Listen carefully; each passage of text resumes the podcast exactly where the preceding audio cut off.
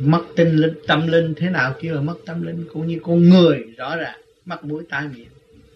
Mà cứ quan trách người ta mà không biết quan trách mình là nó mất tinh linh, tâm linh cái gì?